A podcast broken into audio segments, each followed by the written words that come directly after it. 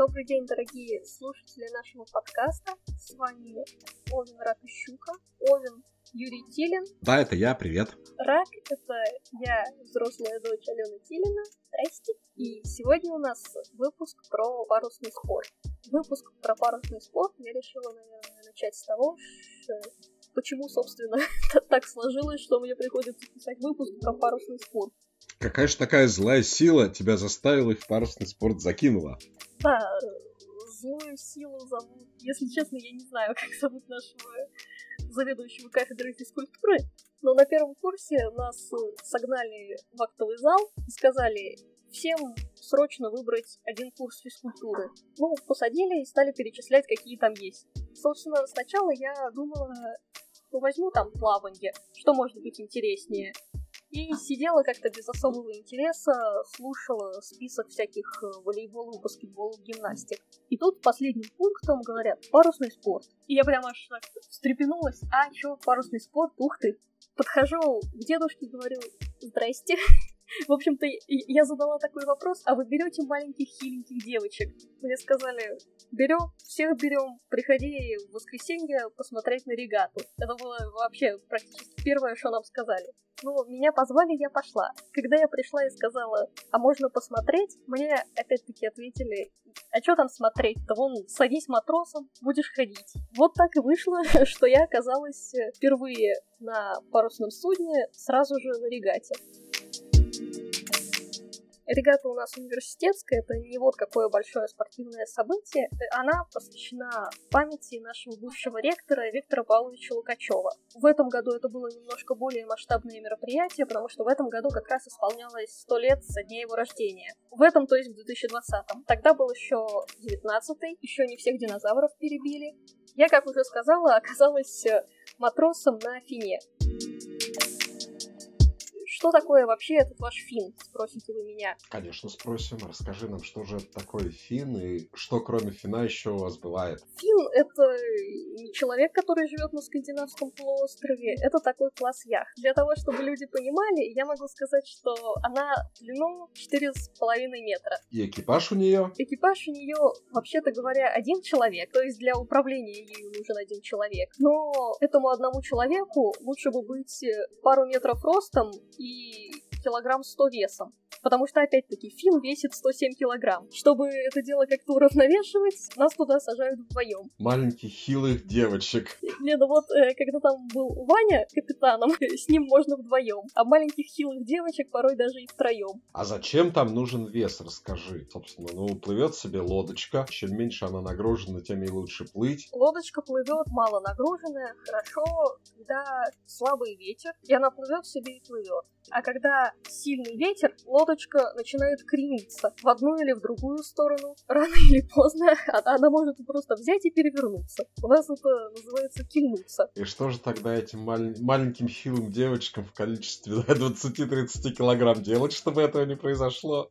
Маленьким хилым девочкам, чтобы этого не произошло, надо постоянно скакать с борта на борт. Вообще человек должен находиться на противоположном борту от того, где находится парус. Желательно еще при этом выставиться практически всем телом за борт и висеть там. Иногда параллельно воде, а иногда практически под углом. Слушай, но ведь фин это, если я правильно понимаю, не то, что называется яхта, то есть у которой киль такой цельно составляющий единое целое с корпусом. Это швертбот, правильно? Да, фин это то, что называется швертбот. А, то есть э, у него нет киля, у него есть такая здоровая тяжелая металлическая пластина, которая, собственно, называется шверт, и она опускается и поднимается в колодце посредине корпуса. Наше озеро зелененькое, остров Поджабный, это не то место, где можно ходить с килем. Когда подходишь к берегу, шверт поднимаю, чтобы не цеплялся он за дно, а когда отходят, опускаю.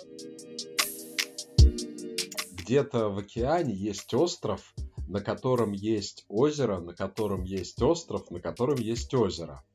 Вот у вас ситуация практически такая же. Э, вы базируетесь на острове Поджабном, который находится на реке Волге, и на этом острове есть озеро, зелененькое. Именно так. Причем я так понимаю, что у вас с острова Зелененького выхода в Волгу-то и нет, да ведь? Там можно пройти через протоку и выйти с другой стороны. Волгу за э, озером Поджабным, то есть Самару ты оттуда не увидишь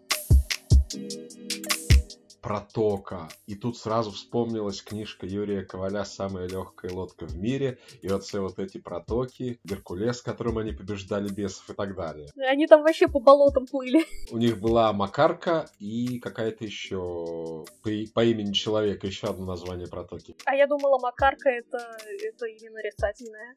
Ну, кто же его Коваля разберет? Может быть. Может быть, он сам придумал, а может, это реально существует. Вернемся к швертам. Слушай, а вот ты говоришь, его движет перпендикулярно воде. Может, у вас шверт маловат? Или это штатная конструкция и просто, ну вот, сам по себе так фин устроен?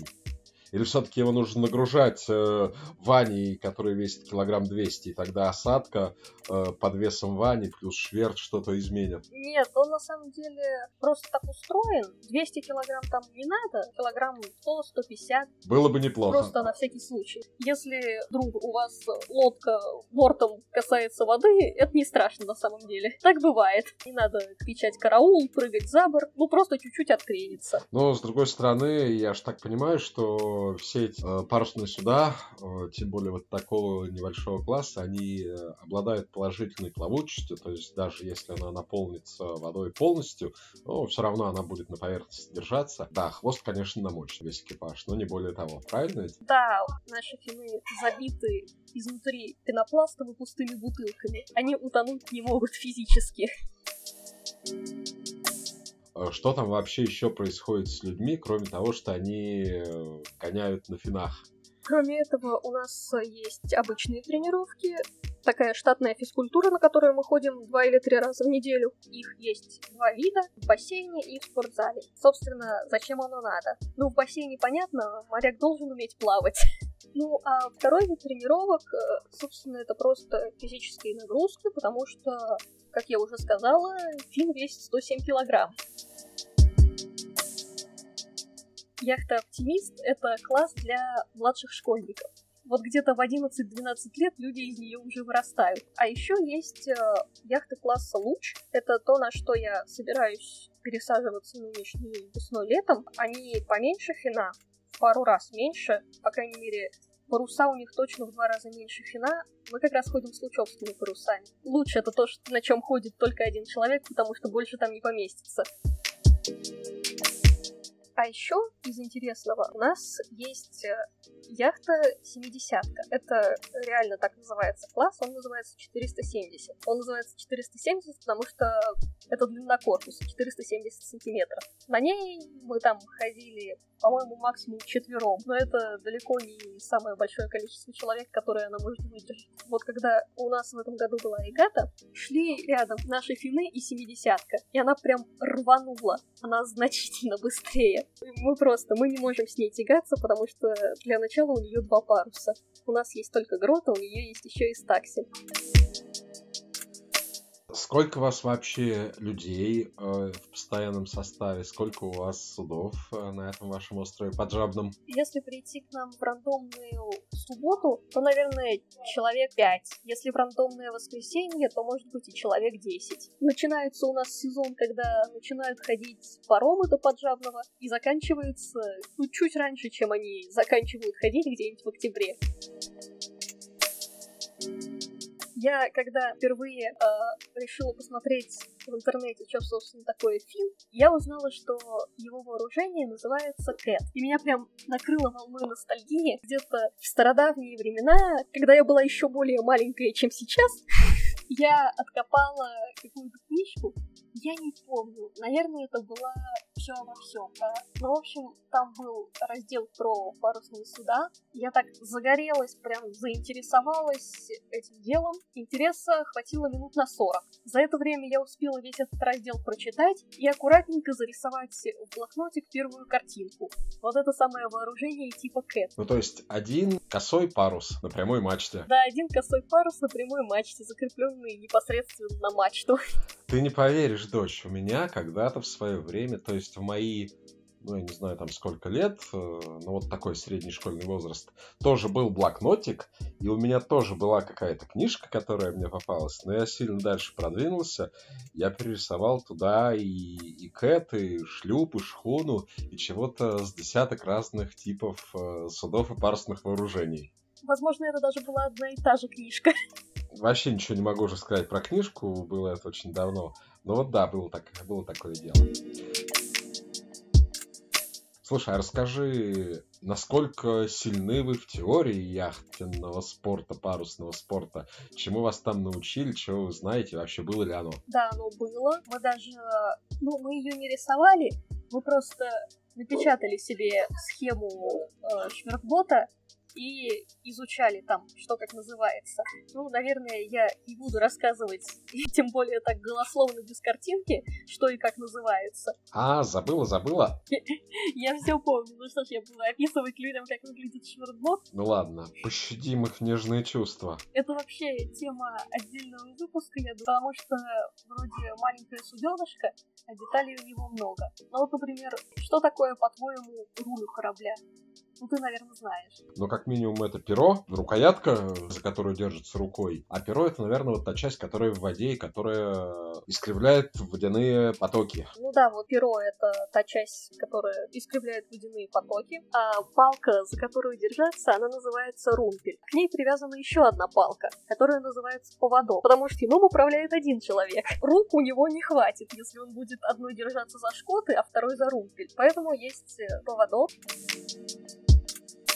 Ну давай провокационный вопрос задам. Узлы морские, э, речные и прочее. Расскажи что-нибудь. Узлы мы тоже учились вязать. Э, я сейчас могу завязать два. Беседочный и прямой. Этого достаточно, чтобы вооружить фин, так что все неплохо как раз э, прямым узлом э, привязывается гикотяжка. Это веревка, которая идет от э, гика к мачте. Интересно, люди вообще знают, что такое Да, это та самая палка, которую яхтсмены получают по голове. Да, а, а молодого командира несли с пробитой головой, как пел у нас один товарищ на регате. Я сейчас попробую умными словами сказать, вспомнить их. Гик — это рангоут, наверное, горизонтальный рангоут, к которому крепится нижняя шкаторина паруса. Правильно? Есть такие слова? Да, есть такие слова и рангоут, и шкаторина. Расскажи, а сколько ты в итоге прошла морских, речных миль, километров или чего вы там проходите? Сколько в итоге ты ходила и как вообще впечатление от э, хождения под парусом? Ну, я вообще ходила много, я старалась ездить каждые выходные, и каждые выходные мы там успевали нарезать э, порядочно кругов. Впечатления замечательные. На самом деле, это, ну, наверное, не так сложно, как кажется. Очень как-то вдохновляюще, что ли. Ну, вот вот что-то в этом есть. Слушай, а на Волгу вас не выпускали?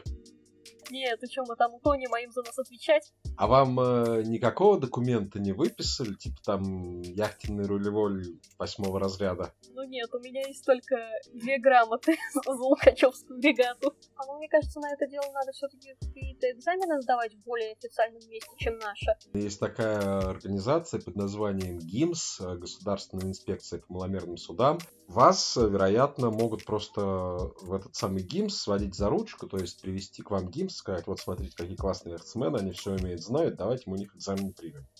А, кстати, знаешь, как э, у нас у Михаила Васильевича называлась его яхта? Ты мне говорил, но я уже забыл. Катисар. В его кабинете висит фотография, где он как раз на Катисарк с Виктором Павловичем Лукачевым. Что-нибудь еще? Ну, я думаю, что что-нибудь еще это будет уже другой выпуск про то, что такое курс, что такое гаусс, какой бывает ветер. Э, спасибо, дорогие слушатели, за ваше внимание. Надеюсь, вам понравился этот рассказ про парусный спорт. Э, возможно, мы еще эту тему продолжим. До свидания. До свидания.